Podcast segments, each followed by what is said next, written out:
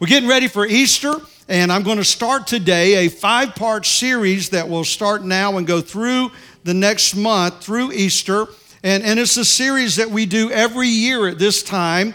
And, and it really lays the foundation of who we are as a church, what we believe, and what the, the message of the gospel that we believe God has called us to present here at the church. And so we're going to take you on this journey. And so the series is called The Journey. And, and the reason of that is that for those who desire to pursue God and passionately go after Him, God established a pattern or He established this, this method that He wanted us to follow in finding the fullness of life that God desires for you and I. And, and here's what I want us to see today because how many's found out that life goes up and life goes down and, and the life has mountaintops and there's some valleys along the way? Anyone found that out? And, and, and there's a journey, there's a process. And in that, God gave the Israelites, when the Israelites were established, the nation of Israel, God immediately in the book of Exodus gave them four promises or four I wills. And I we're going to go through those in the next four services, uh, starting with Easter. But I want to start today on the, the preempt of that. Where, where, how does this start and what does it mean? And where's the real the foundation of it?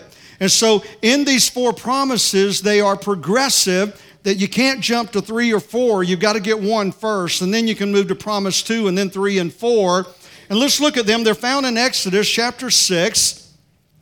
It says, Therefore, say to the Israelites, I am the Lord.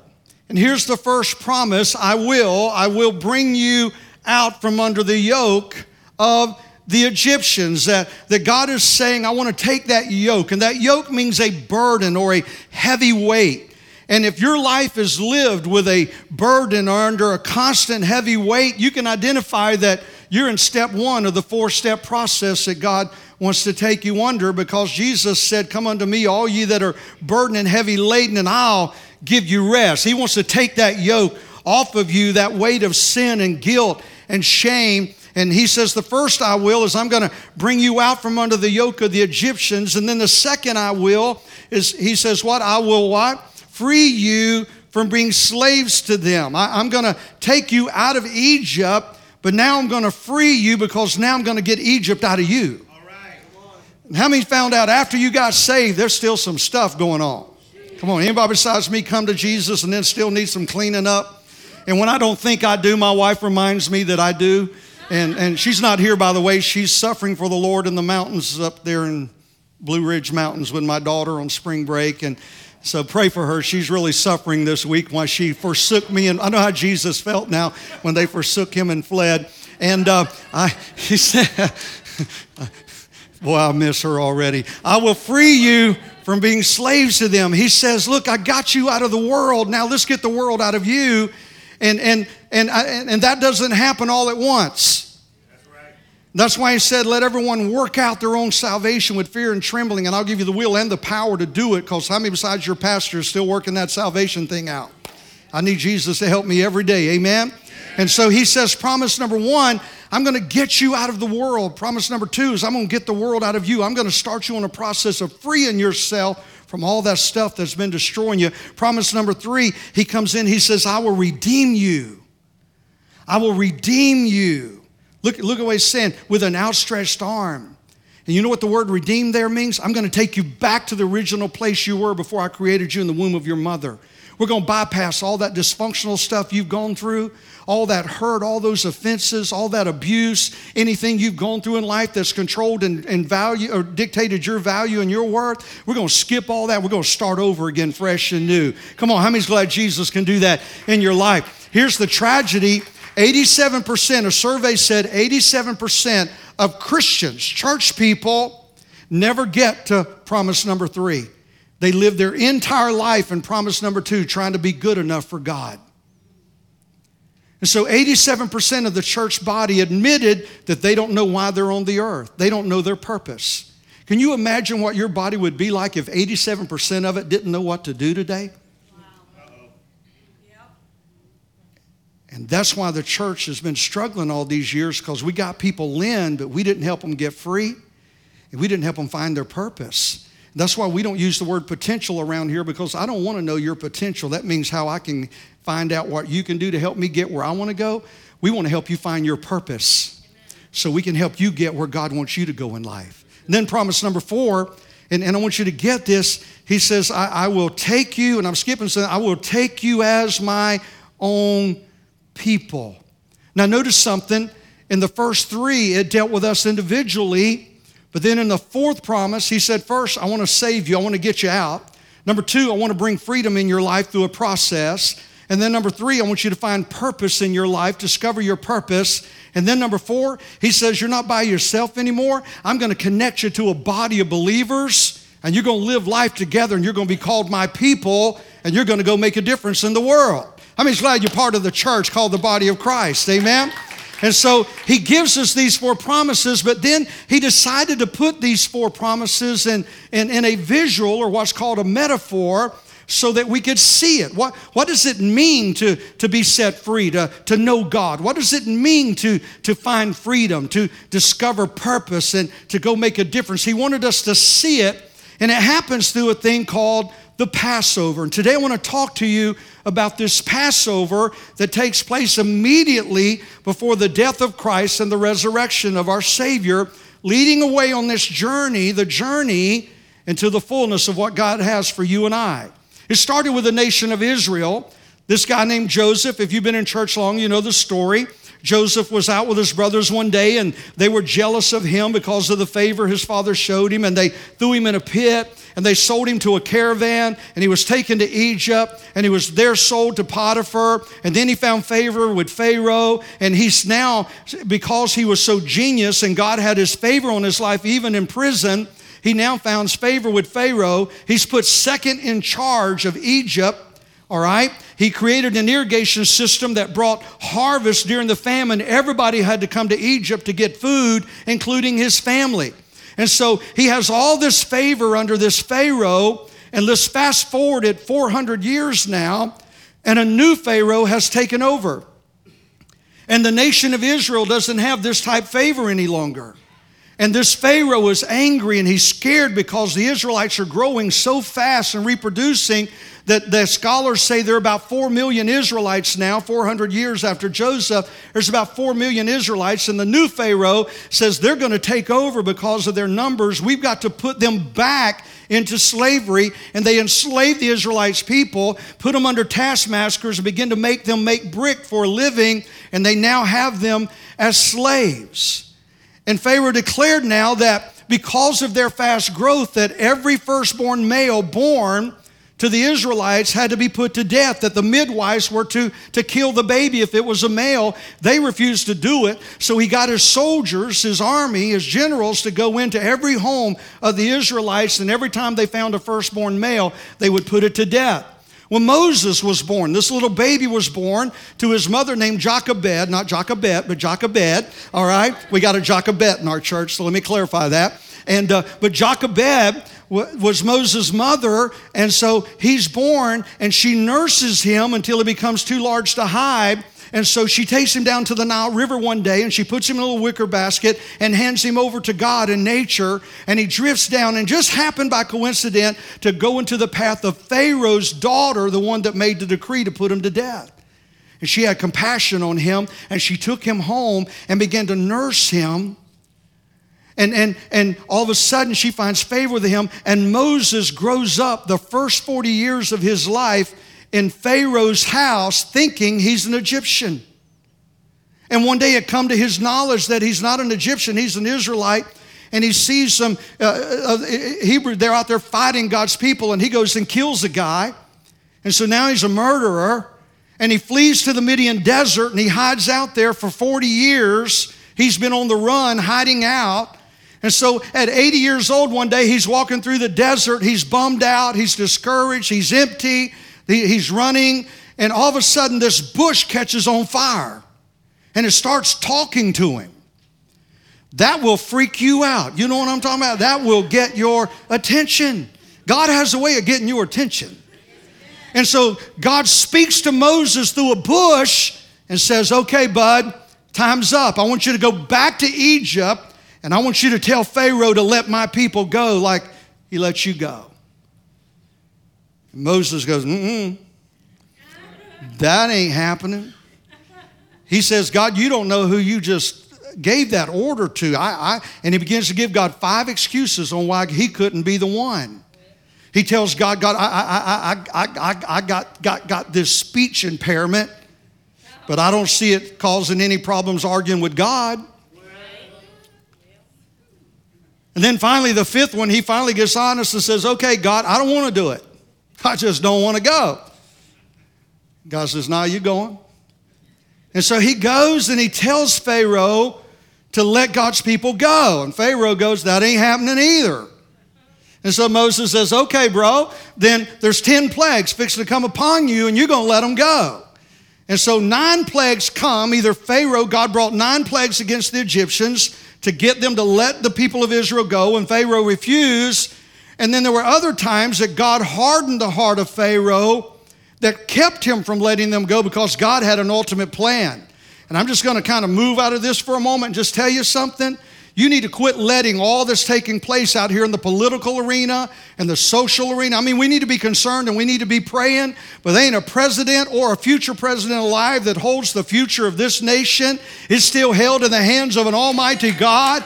Everybody else are puppets on a string that's being maneuvered and moved by God Himself, that His ultimate plan will take place. Come on, how many's glad you're in the hands of God today, not in the hands of a man? Amen? And God proved that through the Israelites. And so he hardened Pharaoh's heart, or Pharaoh hardened his heart. And finally, the 10th plague come. And Moses said, Okay, you won't listen? You'll get this one. He said, Tonight, a death angel is going to come through the camp of Egypt. And every house that does not have the blood of a lamb on the doorpost and the lintel of that home, the death angel is going to come through, and death is coming to the firstborn of that house. And that night the death angel came, and Pharaoh woke up the next day, and every firstborn male in Egypt was dead. And he didn't say, You might get out. He asked them to go. Get out. The hand of your God has shown himself to be powerful. And he asked them and really thrust them out of Egypt. How many's glad God is notorious at taking those that are disqualified, like a Moses, and qualifying them? And he took this imperfect guy and used him to free the nation of Israel. And when that 10th plague come, there was blood on the doorpost of the lintel of the people of God. And when the death angel came through, he had to pass over. Here's where the Passover comes in. Because every home that had the blood of the lamb applied to the doorpost and the lintel of that home, the death angel couldn't enter. He had to pass over that home. And so once they come out of Egypt, Pharaoh says, Now get out. They come out of Egypt, they cross the Red Sea, then they go to Mount Sinai, trying to go too fast. And God gives them the Ten Commandments, but He didn't just give them 10, He gave them over 400 that you don't hear a whole lot about, but He gave them over 400 instructions. He gave us 10 commandments but he gave Moses over 400 instructions that we see all through the scripture, and he gave them to us and to them so that we could learn how to live our life to the fullest. He gave us instruction on knowing how to live healthy, strong, happy, fulfilled, that, that the righteousness, peace, and joy of God and the Spirit can dwell inside of us. And he shared that but because there were so many instructions, he gave them seven laws that he wanted them to fulfill every year. And they were called feast or, or fellowships or, or, or they're, they're called festivals. And here he comes in and he says, Okay, you've got all of this to do, all these laws, all these instructions, but I want you to take breaks seven times a year and you're going to take off of work that day and you're going to make a bunch of food and you're going to feast and you're going to fellowship and you're going to have fun and you're going to rest and you're just going to enjoy the day and the blessings of God in your life. You need a break sometimes, God said. Just relax. Well, some of us could learn something right there. And so, one of those festivals is called the Feast of Passover. And it was a feast where they gathered together and they honor this day where the death angel came across camp, but they could not enter, It had to pass over the homes where the blood of the Lamb was applied. We see it in Exodus 12. We're going to hurry here now. And when your children ask you, when, when they come to you, what does this ceremony mean to you? Why, why are we taken out of school? Why, why are we not working today? Why are we doing, why are we fixing this road? Why, why are we doing all of this? Tell them. It is the Passover sacrifice to the Lord, who passed over the houses of the Israelites in Egypt and spared our home when he struck down the Egyptians. What he said was every time you celebrate this Passover, you're doing the lamb thing again. You're going to get that lamb out, and they would fix a lamb every year at Passover. They were to go find their best lamb, the best of their herd. They were to go get it and sacrifice it, and they would eat it at that Passover celebration and, and celebrate the passing over of the death angel of their home. And they would celebrate it. And now want us to fast forward 1400 years. Are you still with me? all right? And Jesus is now on the earth. He, being Jewish, has celebrated Passover every year with his people. We are now on the Thursday night of the final week of Jesus' life. The next day is called Good Friday. It's the day that he's going to give his life. And we see it in Luke 22. And he said to them, I have eagerly desired to eat this Passover with you before I suffer. But watch this. For I tell you, I will not eat it again until it finds fulfillment in the kingdom of God. Jesus is saying for 1400 years, we together have celebrated the Passover by eating a lamb. But a lamb will never be needed to be eaten again because today is being fulfilled. And they had no idea what he was really saying. But what Jesus was saying is I'm the lamb. I'm the last lamb that's ever going to need to be slain again. I'm the lamb of God because Jesus is required. Remember the four promises of the journey? Jesus is required for those four promises to take place in your life. You can't have the salvation without Jesus. You can't have the freedom of life without Jesus. You can't find and discover the purpose of who God is in your life without Jesus. You can't go out and change other people's life and make a difference without Jesus. The Lamb is required for you and I to follow and find the promises of God in our life along the journey. You see, you cannot enjoy these promises without Jesus. And then well, let's go further. And he took bread and gave and brake it and gave it to them, saying, This is my body given for you. Do this in remembrance of me. You see, if you exclude God out of your life, you're living empty and miserable. Empty and miserable. But when I take of that communion, that's why he said, Do this often. Because when I take of this communion, it reminds me to keep Jesus the center of my life. Because if Jesus is there, the four promises are available. And if you think you can do this without Jesus, try it. You'll be back. Because how many besides me has tried? And it doesn't work, and it'll never work because you can't have the promises without the Lamb. Then he said, In the same way, after the supper, he took the cup, saying, This cup is the new covenant of my blood, which is poured out for you. Jesus is still the way. Can I say this boldly today? Jesus is still the way, the truth, and the life. No man comes to the Father but by him. There's only one way to get to heaven, and it's still through the Lamb of God, Jesus himself. There's no other way to heaven but by him. And there's no true life you can live outside of him. 1 Corinthians, the Apostle Paul declared him Christ, our Passover lamb, has been sacrificed for us. So, very quickly now, how many's with me? You understand the Passover? Does that give you a little picture? There's a lot to cover in 15 minutes there, but I want you to see the Passover. What does it mean and what is it? Now I want you to understand what, what, what about this lamb? What makes the lamb so important? Because Easter means nothing if you don't understand the lamb. And do you know that there are many titles given to Jesus, but lambs are number one? It's mentioned 104 times. Jesus is referred to as the Lamb 104 times in Scripture, more than any other title that is given.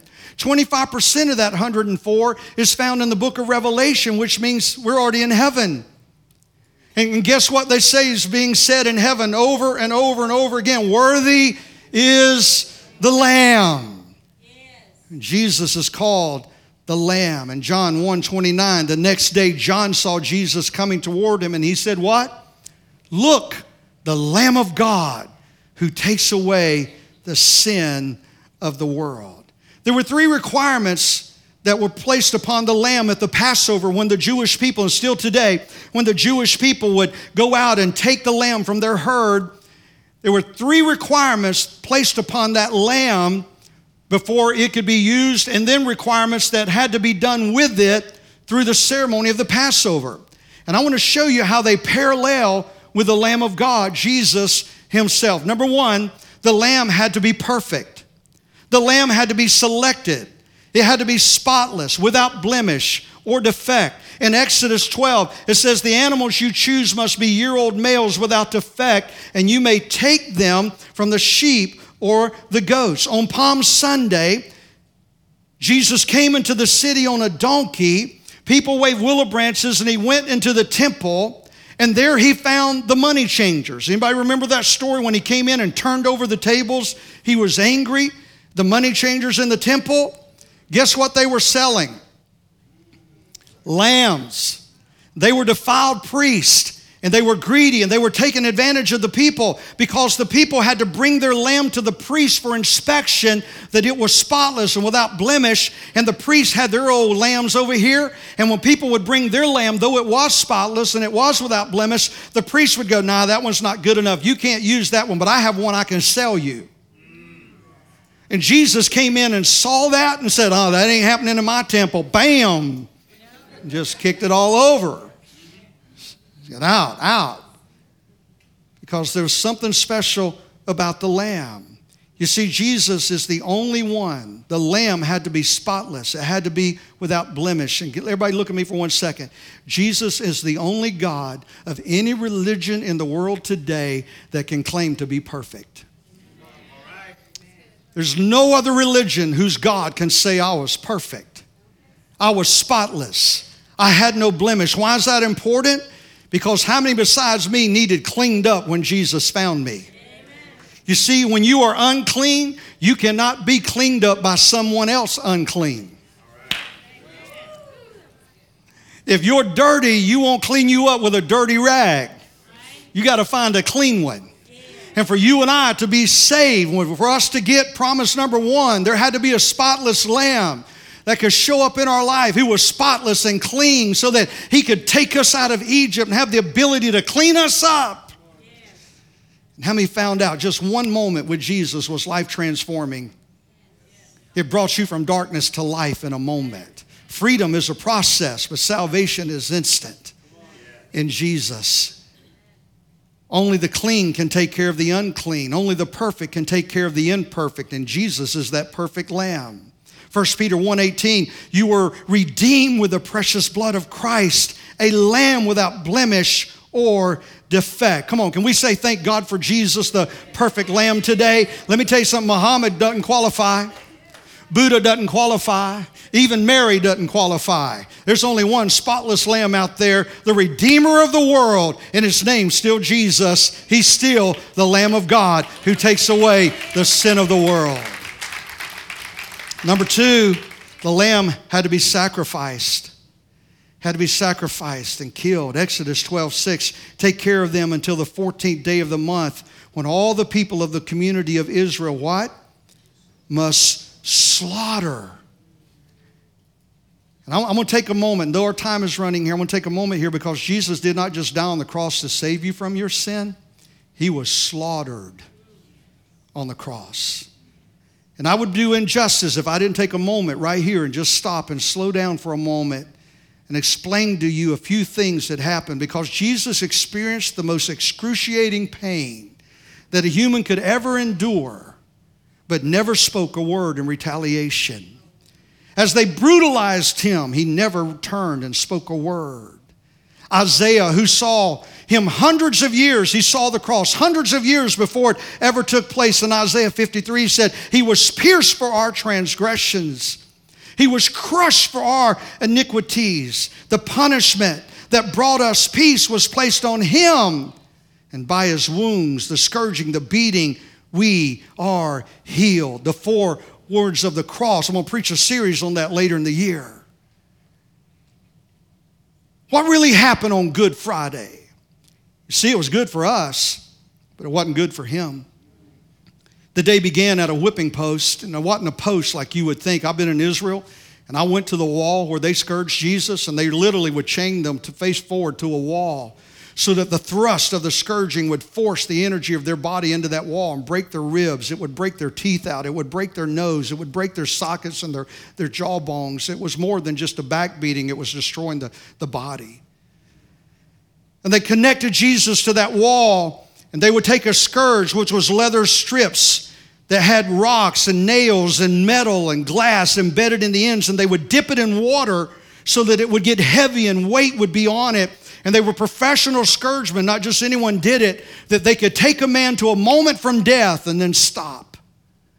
39 was the maximum. It's, it's something how God had this happen when the, the uh, death penalty was at the highest it had ever been in society at this moment capital punishment.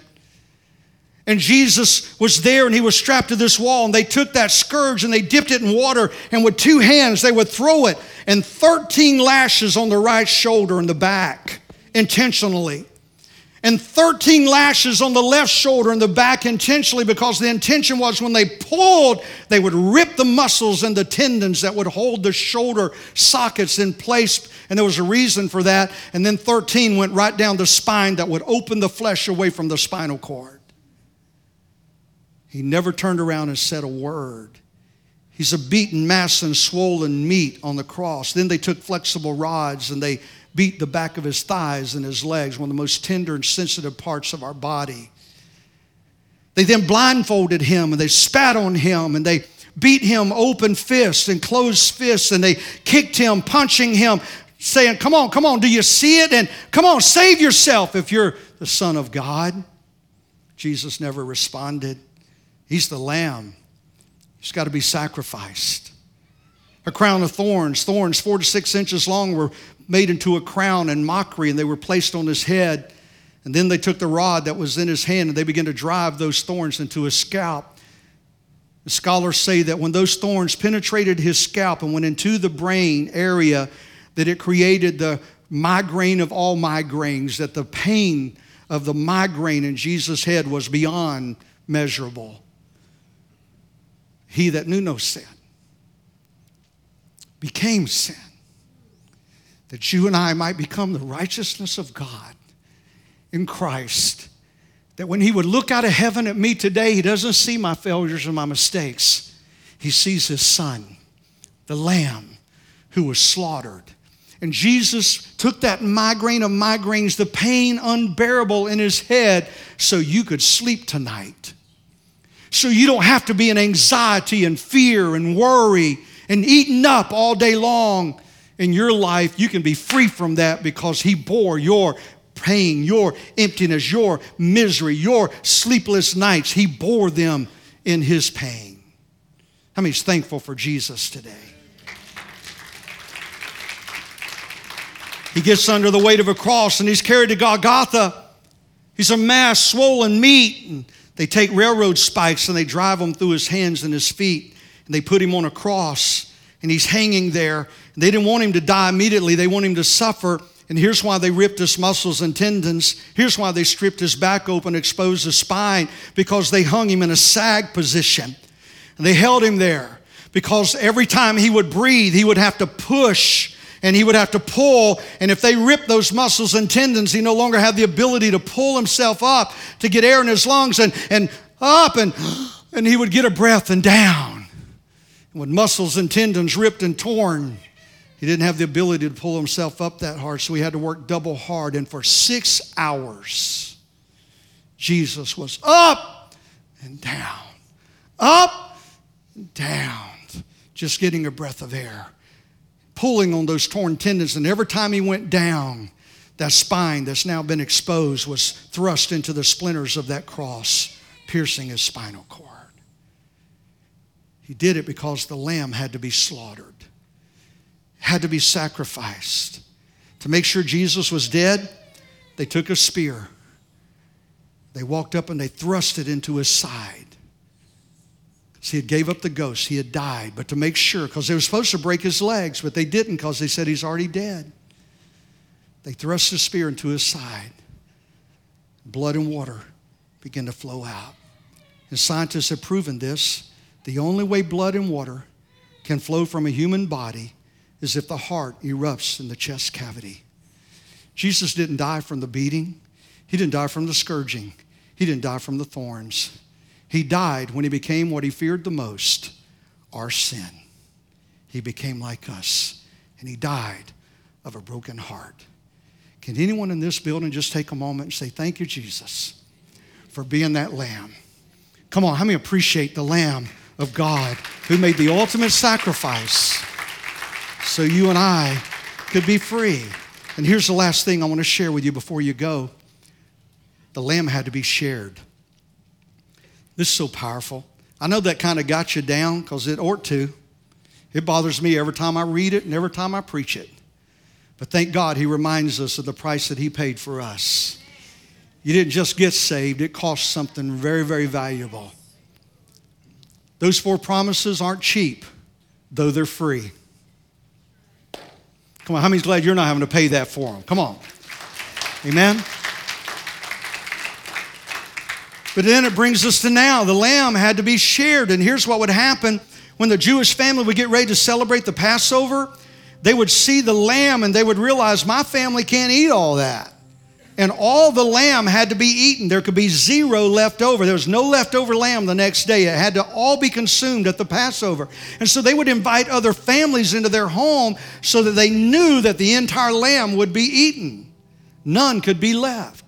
And can I say this is what Jesus is saying to us today? He's giving us a picture of what he wants us to know about Jesus. And, and can I say this to you today? As we're a growing church and we're seeing new people come every Sunday, and I've had people say, I don't want to be a part of a large church. I want to be as large, not so we can say we're large, but here's what I want. As long as there's people in this town that have yet to eat of the Lamb, we're going to keep serving Him. You get what I'm saying? Because the lamb has not been eaten up yet. There's still some lamb left. You, you with me what I'm saying? There's still some people that live in your subdivision that hadn't eaten the lamb yet. There's still some people that work with you that has not tasted of the lamb yet. There's still some family that has not tasted of the lamb yet. And none of the lamb can be wasted. It has to be shared. And I want to challenge you today is go out and give the lamb away. Go out and serve the lamb. He's resurrected. He's alive. He's still the savior of the world. He's still the healer of broken hearts. He's still the mender of messed up marriages. He's still still the one that can come and give hope to the hopeless. He's still the one that can come and turn a light on in a world of darkness that's without any hope. A man sat in my office this week that was on his way. His words to me, his wife came with him. He was on his way to commit suicide. He's never been in this church in a service in his life, but yet something in heaven told him to come here. And he sat at my desk with his wife, and I watched the Word of God transform a heart in front of me. And he came in broken and distorted and all messed up. But when he left here, he left here with a peace of God and a joy in his heart and an expectation of the favor of God in his life. No program can do that. But one taste of the Lamb. Let's give the Lamb away. I'm yelling, I'm sorry.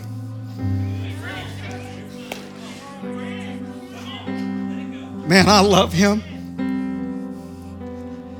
I love him.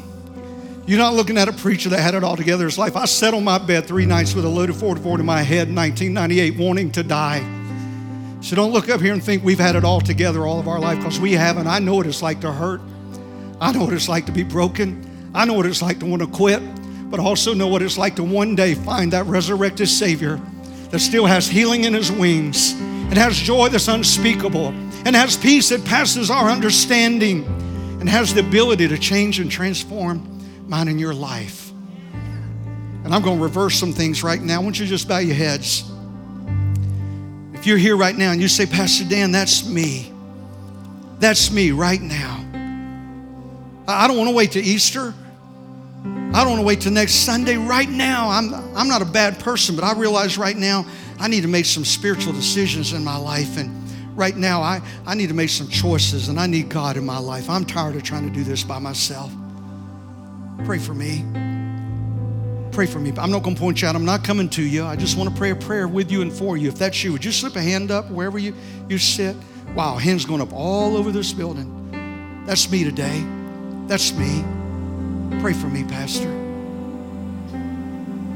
If you raise your hand or you did not, maybe you're on live stream and you want to pray with us today. Will you pray this prayer? And we're going to pray it with you. Say, Dear Jesus, I come to you now.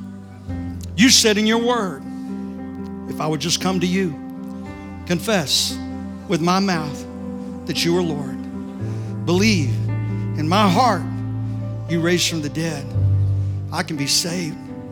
Right now, I come to you. I confess that you are Lord. I believe in my heart you raised from the dead. And I receive you right now as my Lord and Savior. In Jesus' name, I'm saved according to your word.